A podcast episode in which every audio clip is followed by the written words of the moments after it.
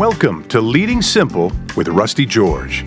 Our goal is to make following Jesus and leading others a bit more simple. Here's your host, Rusty George. Hey, welcome to episode 186 of Leading Simple. I'm your host, Rusty George. So glad to have you with us. Uh, today, we get to have a great conversation with somebody who has done what many of you have done or maybe attempt to do, and that is to follow in your dad's footsteps, to take over the same job at the same location. And whether you're in ministry or not, I think you're going to get something out of this as we talk to Pastor Nate Ross. Nate is an incredible guy who took over for his pastor father at their church in southern Indiana, right outside of Louisville. And he has done an amazing job of not just keeping the thing going, but taking it even to uh, greater heights. So I'm looking forward to my conversation with Nate. I know you will as well. Uh, today, we are sponsored by Compassion. We're on a mission to sponsor a thousand kids through Compassion. So many kids were left out due to COVID, and now we have an opportunity to step in and, for the price of about 40 bucks a month, literally change their lives. Thank you so much to so many of you who have already sponsored kids. Now we get a chance to sponsor more. And so if you've not done this, it's such a great opportunity for you and your family to adopt a child. The money goes directly to them, provides medical care, uh, physical care, uh, educational care, and certainly spiritual care as they get plugged into a church. So make sure you check that out. Compassion.com slash Rusty. Love to have you be a part of that. Well, now we continue on with my conversation with Pastor Nate Ross. Nate Ross, welcome to the podcast. So grateful to have you. Hey, thank you, Rusty. Honored to be with you, my man. Well, tell us a little bit about yourself for our listeners that don't know about you and, and don't know about the great state of Indiana. and, and I'm in the greatest part of it, southern Indiana. Uh, yes. nobody knows uh, the cities down here. But uh, no, I grew up as a, a, pastor's kid. My dad's been a pastor my whole life, and so growing up in the church, love the church, and um, so that's that's really shaped uh, a lot of just my experience in life uh, with with being a, a, pastor's kid. But I've been married; it'll be 15 years in March uh, to Ruthie, and we got three kiddos: uh, Lily, uh, Carter, and Zeke. They are nine, six, and four, and uh, get to be the lead pastor at Northside Christian Church here in New Albany, Indiana. It's just right across the river from Louisville, Kentucky. Probably easier to say that, but uh, love where I'm at. Love uh, getting to do what I'm doing. Avid uh, college sports fan. So I'm in a, a, great spot here. You're you're familiar with it being uh, from Lexington and all this. We are in the hotbed of hmm. basketball mm. and everything, and so um, yeah, it's just a little bit about me, my man. So let's just drill down on sports for a little bit because that's actually my favorite thing to talk about. Um, yes. Besides, of course, God. Uh, but uh, Southern Indiana, so there's a lot of people that would swing towards Louisville, even UK, but not talk about it. You've got to be a, a, a Hoosier fan, right? Absolutely. Well, and even okay. and this was part of it. So, Dad was a worship leader in Bloomington, Indiana, for a couple of years for Tom oh. Ellsworth at Sherwood Oaks. So this was early '90s, you know, when uh, IU when we when we were good. And uh, okay, and so I'm a realist IU fan. Uh, so got to grow up, you know, watching Calbert Cheaney and that whole legacy. So it got in my veins early, man. Uh, so and yeah. then and then around here, it's IU and U of, uh, U of L fans get along because everybody hates Kentucky and that's kind of the there you go. that's the way it there works. you go. it works in this area. Now do you cheer for indiana football or are you a notre dame guy like a lot of people? Dude this is it man. I, am a notre dame guy because of that except this last year uh, i got a chance to meet tom allen and we did an interview for church. He was gracious enough to give us an interview and uh, and now i can honestly say i am an iu football fan uh, for the first time in my life. Uh, okay, well they kind of they kind of tiptoe around being decent every year. Yeah, we're always on the verge. Uh, even Tom and I were talking about that last year when they beat Penn State. It was uh, it was so much fun to sit and talk with him about it. He he pulled up a picture on on the ESPN. You know, they they give you the uh, percentage predictions, and right before yeah. they won at the end we, we were having a cool faith conversation. He said he pulled it up and he said we had a 99.9% chance to lose. and he and he goes, I'm he goes, I'm not trying to be over spiritual here, but he goes, football's football and God's God. But he's like, he goes, with God, all you need is 0.1 percent, and uh, Oh, and so good. it was cool, man. Just uh, to see him, and and we were he was honest with about two going, there's a lot of the the cobwebs that you got to fight coming into a place like that. You know, that's the big knock. I got a bunch of Purdue fans. Uh, one of our elders went to Purdue, and the big knock on IU fans are. Uh, you can't cheer for one school for two sports like Purdue fans can. They can cheer for uh, Purdue in basketball. So That's right. yeah, That's right. so it's it's That's a really good point. it's fun to. to I always wonder. I always wonder about you know how we all we assume God's involved in our sports loyalties. Uh, I always wonder if you know the like that that situation there. The IU fan then becomes a believer in God because of that. Do the Penn State fans then become atheists? you know, do, they, do they leave their faith? God, you didn't deliver us from this valley. Yeah. That's right. You must not be there.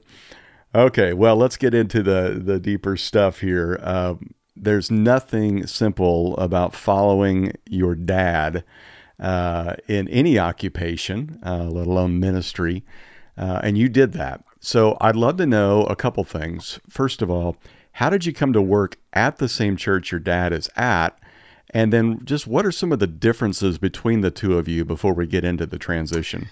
Yeah, it uh, actually, I got youth ministry degree from Lincoln Christian College and um, stayed on there. Did a little bit of student recruiting, and then a youth ministry position opened up at Eastview Christian Church in uh, Normal, Illinois, and did youth ministry for about 18 months. Uh, but what I realized in that 18 months is I'm more of a generalist than a specialist. So nothing was wrong with the church, nothing was wrong with ministry, and I, you know, I became that statistic that everybody talks about that typically youth ministers are only youth ministers for 18 months.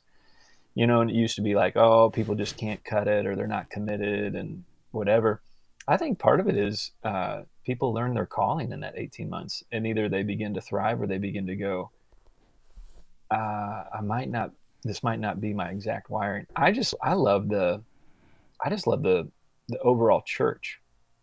And so uh, Hmm. I was in a, in a review meeting and they, they asked the question, how long do you see yourself here? And uh, I didn't know you're supposed to lie in reviews.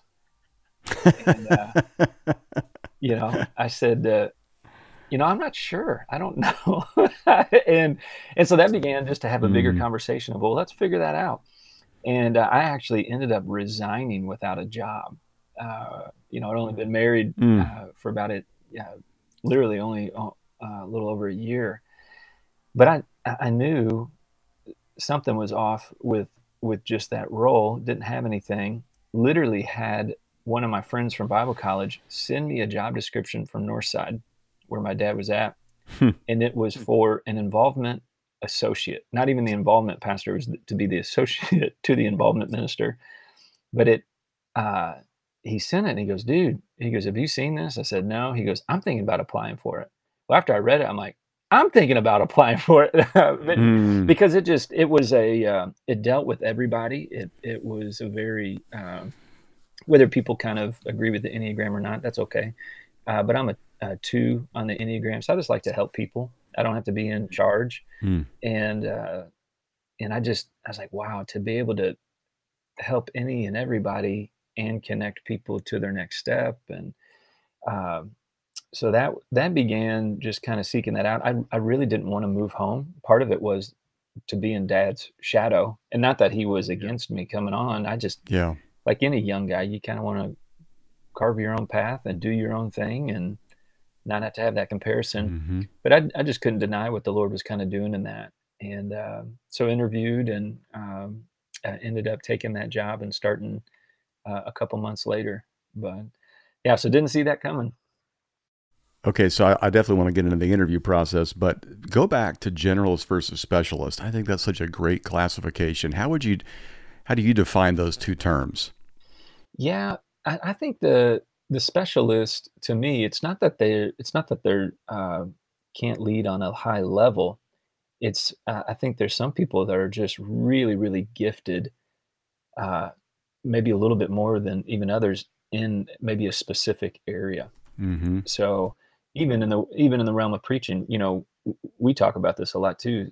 Uh, every lead pastor uh, will say, "I'm preacher leader" or "I'm leader preacher." You know, there's kind of the mm-hmm. those things, or even in the business world, people will go, "Man, I'm I might not be the innovator, but I'm great at the organizational level, and I'll get the innovators on board, and then I'll mm-hmm. and I'll curate a great culture that lets that thrive."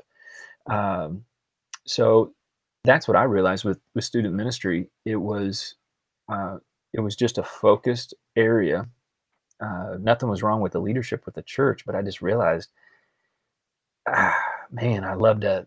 I just love to work with it all and and be around it all. Yeah. And uh, uh, and I'm a and part of it too is just I'm a collaborator. So I think that might be a way that some generalists would say them they they just love to collaborate with with a bunch of different people. Some of that's like. Mm man, get me away from working with the, that department or get me away from them. Let me just kind of right get my lane and run. But mm.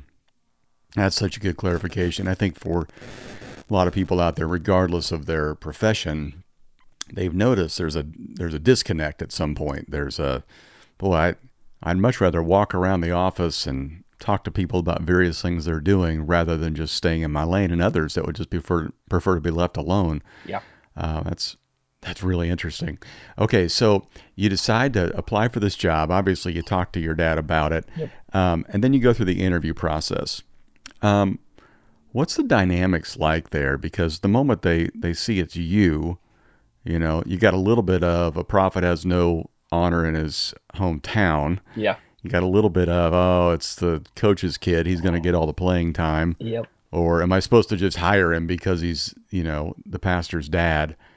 Um, what role did your dad have in that? How did you navigate that, and how did people do that well? Yeah, so dad really tried to stay out of it as much as possible, and and really let it be everyone else's decision. You know, uh, and that's part of you know hiring great leaders to be able to make those those calls.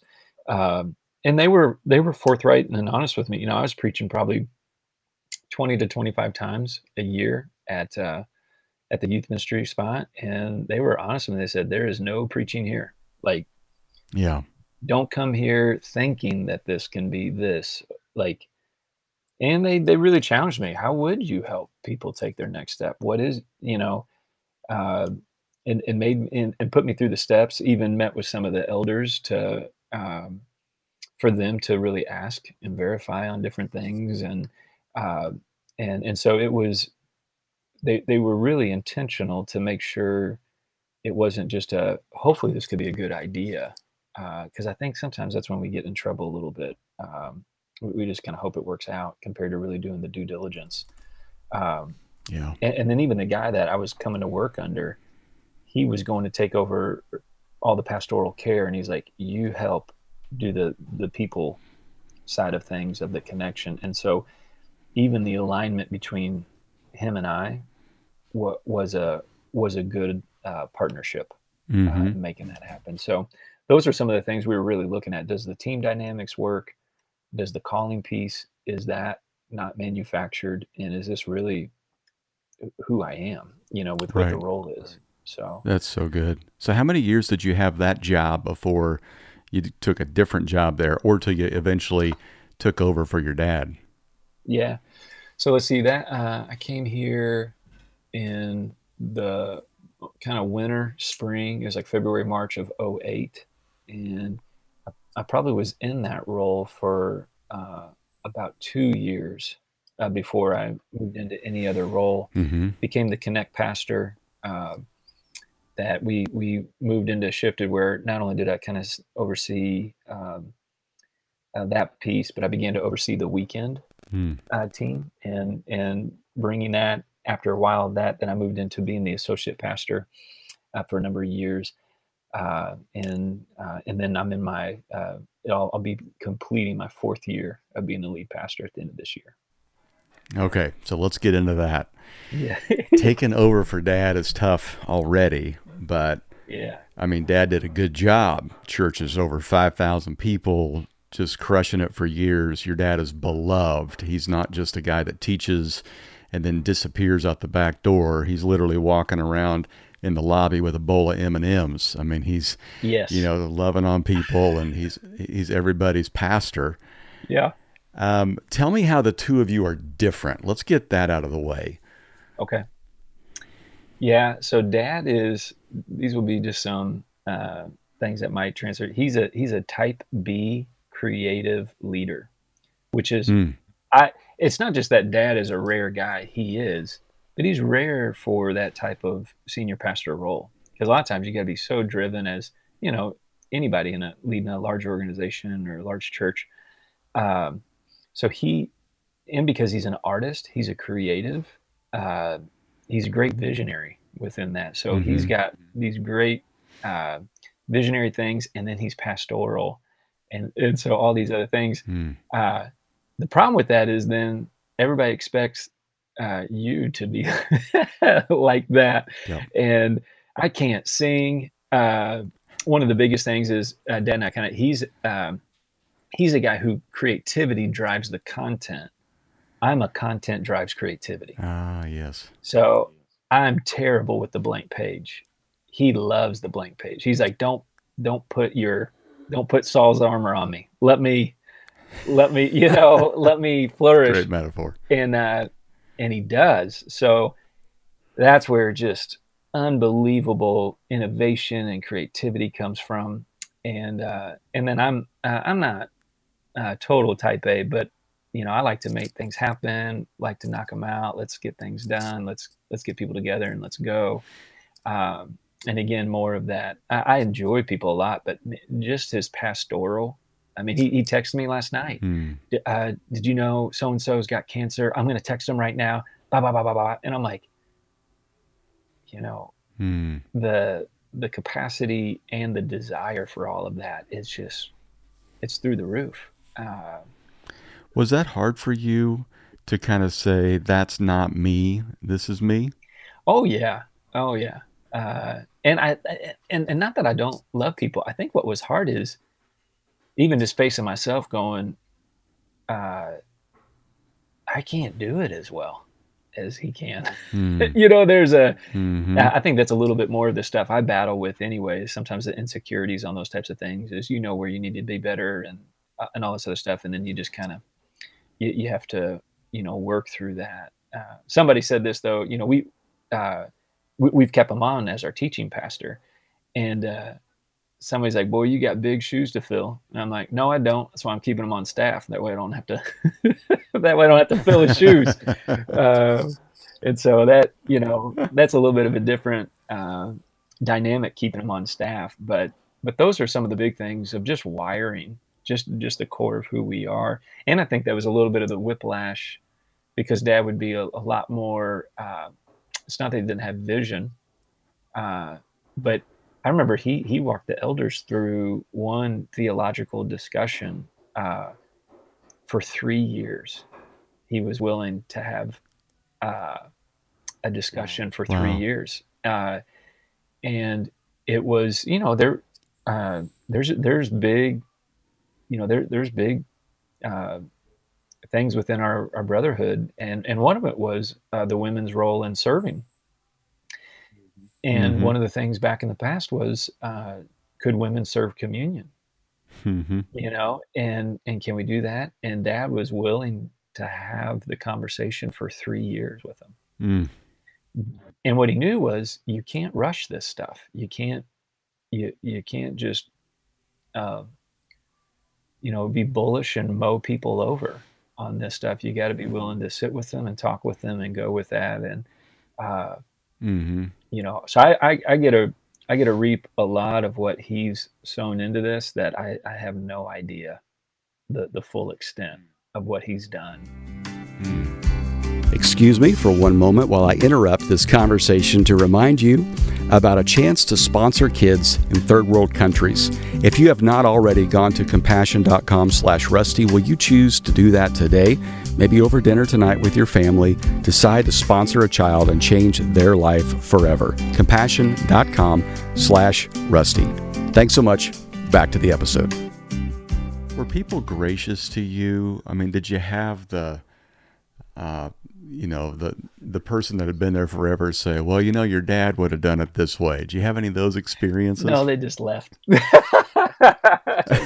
no, they, uh, uh, no, not. You know, people have been really kind and gracious. You know, and they're and and you know, it's it's hard. You know, I'm I was you know 35, he was 62.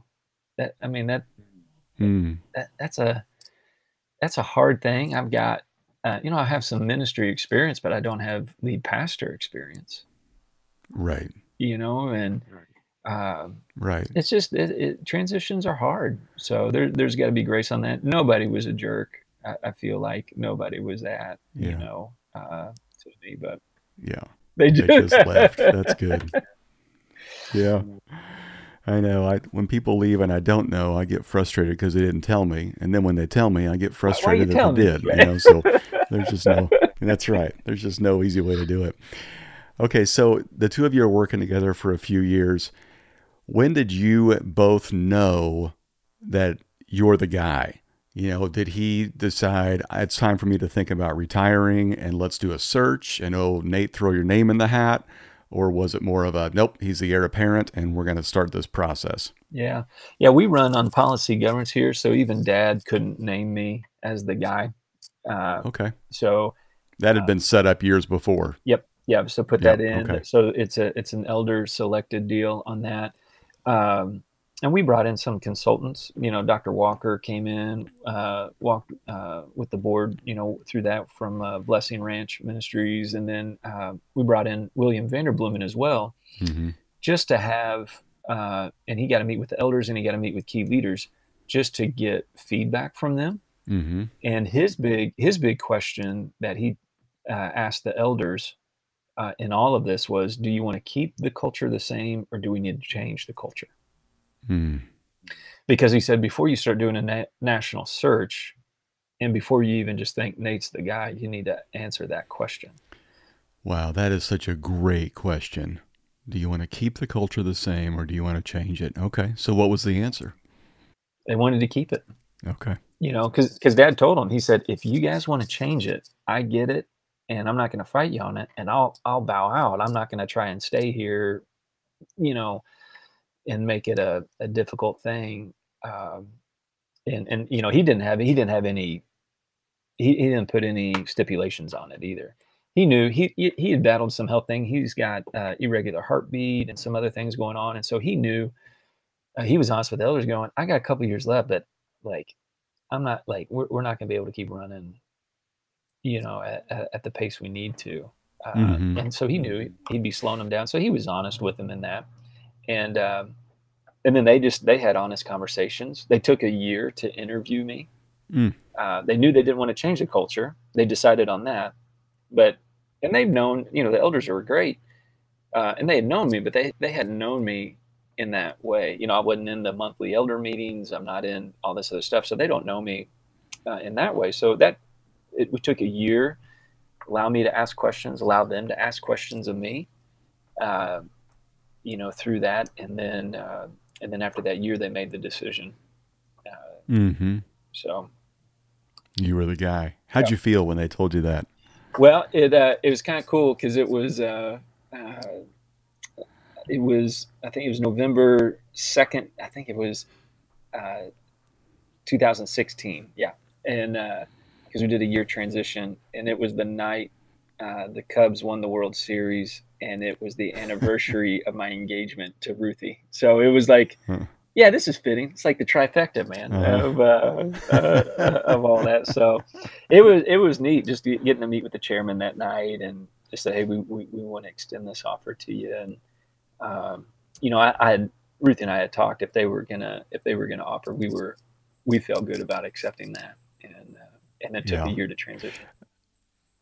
What um, what what did the what did the transition look like? You said you took a year there. I mean, they obviously let the church know and and you begin this process of passing the baton. What all was involved with that?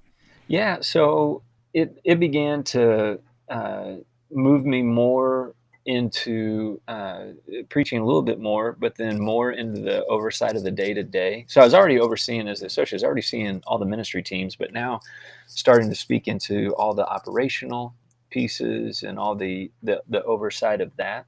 So getting to be a little bit more hands on with those things. We did something six months before uh, the transition happened.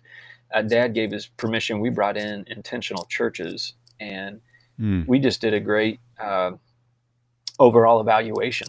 Uh, we even did a customized day where we got 12 of our top leaders together in the room with this uh, with these consultants and they went through a full day of all of their exercises to get answers from them and there were no uh, leadership team in the room mm. and so we wanted we wanted full uh, unfiltered feedback from them and then the next day the elders and myself and dad got to be in, in the room and we you know we got to go through the exercises ourselves and so it just allowed for some great honesty some great transparency and then it allowed us to really identify what what were going to be the agenda things we needed to go after in this first year of transition. Mm-hmm. you know we had some we had some and not issues in bad ways but we had like any church we all got things that we're trying to figure out it just identified them. It got everybody on the same page, so we could get some momentum going into that year, and that was that was really helpful. Yeah, oh, that's really good. Okay, so you you take this over, and there's a lot of, of wisdom out there that says even if it's just changing the paint color of the office, you should change something immediately just to show that you're not afraid of change, to let them know a new day is here I mean, you wanted to keep the culture the same, and this is your dad. This, and this isn't a train wreck. You're not picking up the pieces over a, a moral failure or a devastation in the church or decline. Right. Did you find anything that you could try to create as a problem to solve or a change to make in your first year as lead pastor?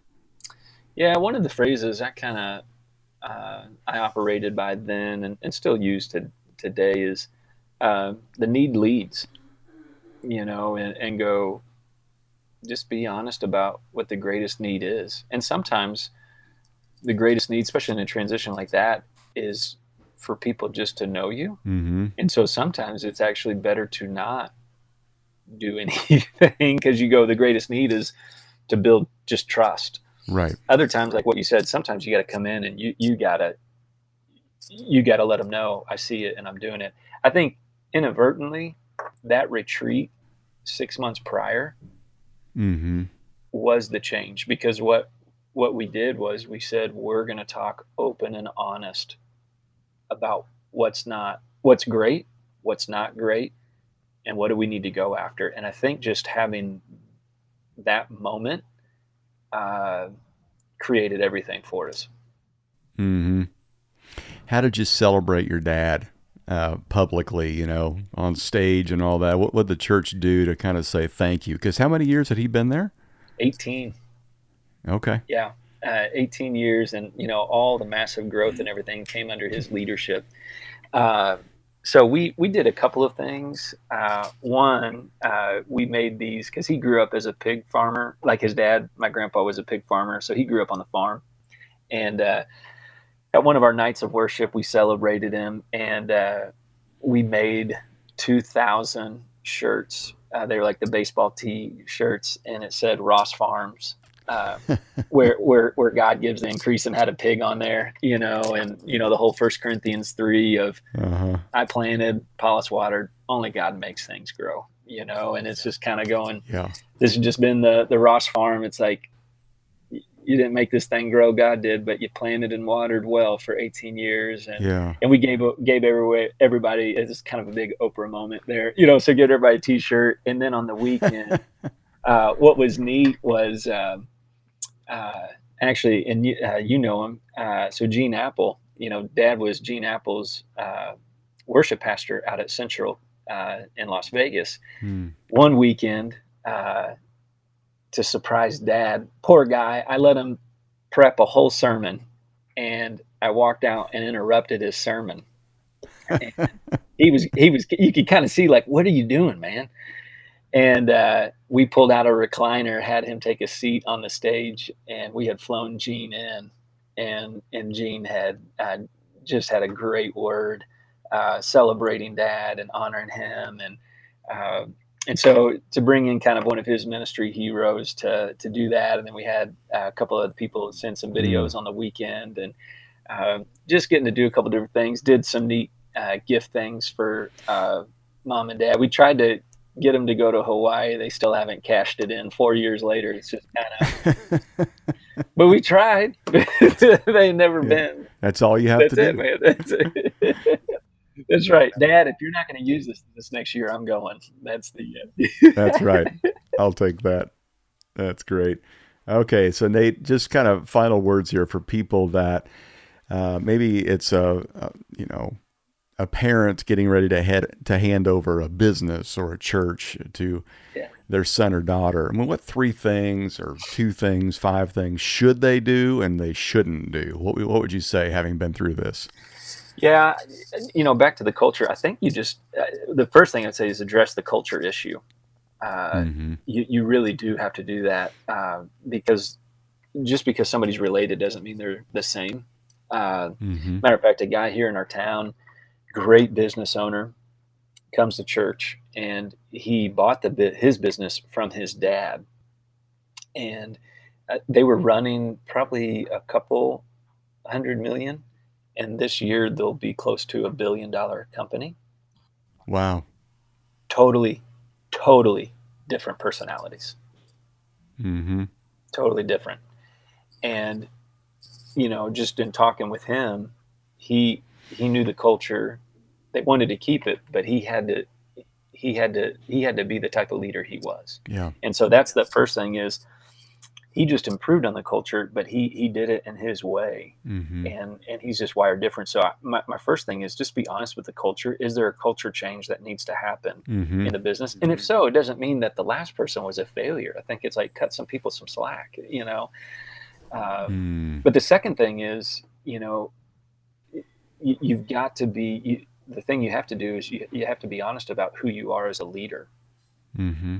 And and really go after that and so you can build the team around you that that you need that was one of the hardest things for me even in leadership uh, i was reactive to dad's vision well now i'm supposed to be the proactive visionary mm. i didn't i didn't know how to do that which means i've got to have a whole different team around me so i think you got to go culture then you've got to go team and part of I think the team can be built by doing. Uh, I had a mentor tell me this. He said, "Never under." He goes, "The most neglected thing a leader does is listen."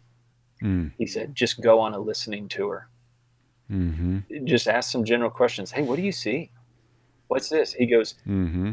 "Everybody." He goes, "You any of the problems you already see?" He goes, 90 to 95 percent the answer is already there and the people already know nobody's asked for the answer. Mm. And I think that's just something good, um, you know, for people to do. And then I think, you know, one of the, the, the last things I would say is as you move into that role, uh, it is your responsibility to steward the life of the person who's transitioning out.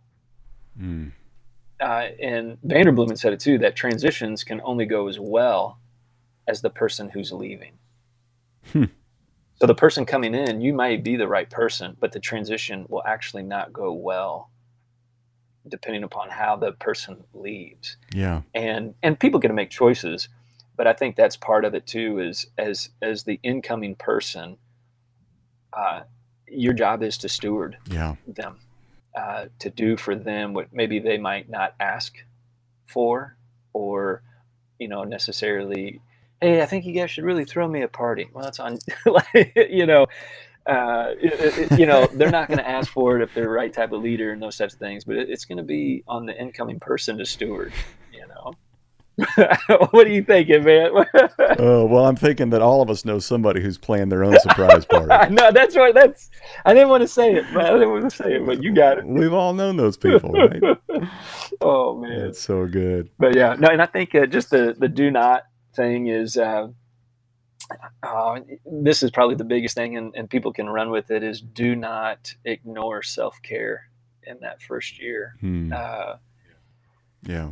man, I you know there were so many insecurities and things that got revealed into me that uh, in that first year that the workload increased and it and it just felt like the wheels were spinning because I'd never prepped that much before and I never you know it, it just uh, it was it, it's just a whole new ball game and I'm going the temptation is to feel like just keep it keep running hard and it's like no go yeah. do not neglect the new rhythms that you need to develop for your soul. Yeah. Oh that's really good. Well, Nate, this is fantastic, man. If people want to connect with you or ask you more questions about following dad or yeah IU football, uh, how would they get a hold of you?